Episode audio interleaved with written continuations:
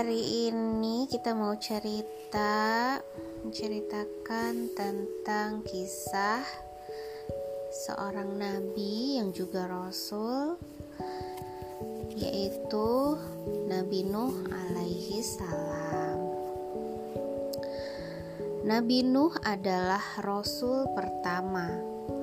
Allah utus dia kepada kaumnya mengajak ibadah kepada Allah saja, tak sekutukan dengan selainnya.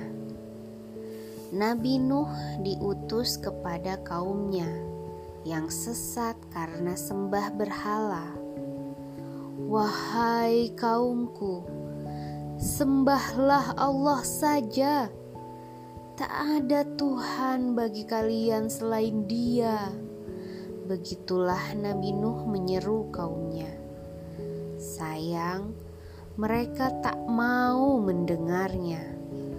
Bahkan, para pemuka kaum mencela dan menuduh Nabi Nuh sebagai pendusta.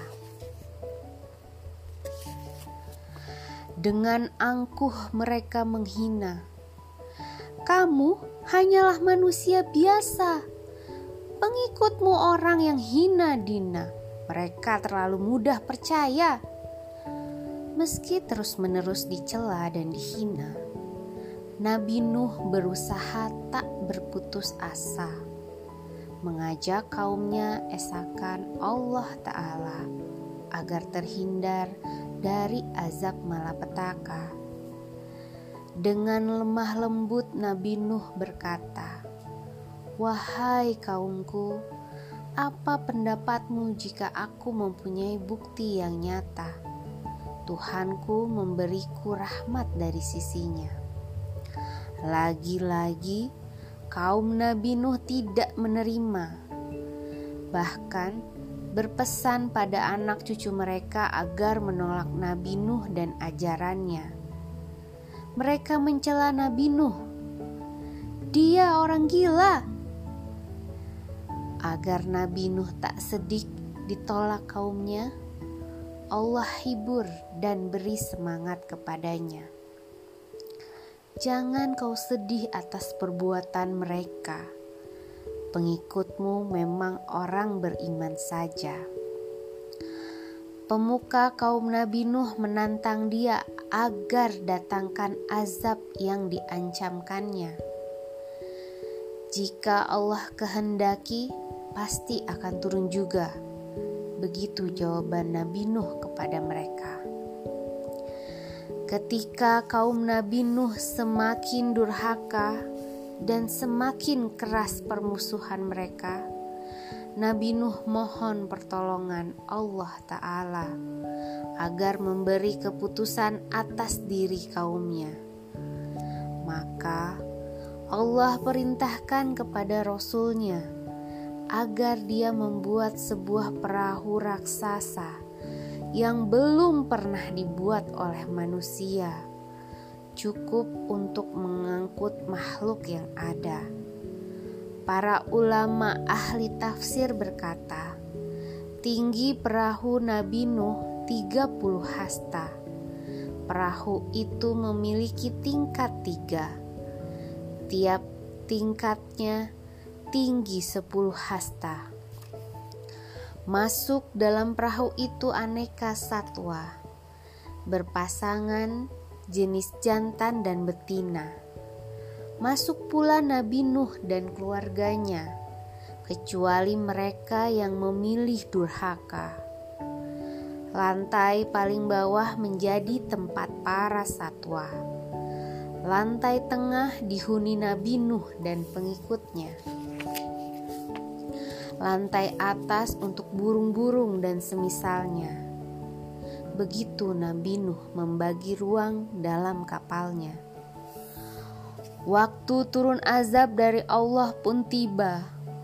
Hujan tumpah berhari-hari tanpa jeda. Mata air di bumi menyemburkan isinya. Allah perintah Nabi Nuh naik ke kapalnya. Banjir besar menyapu daratan tanpa sisa. Gelombang air bagai gunung-gunung tingginya. Saat itulah Nabi Nuh melihat seorang putranya berusaha menyelamatkan diri dari bencana.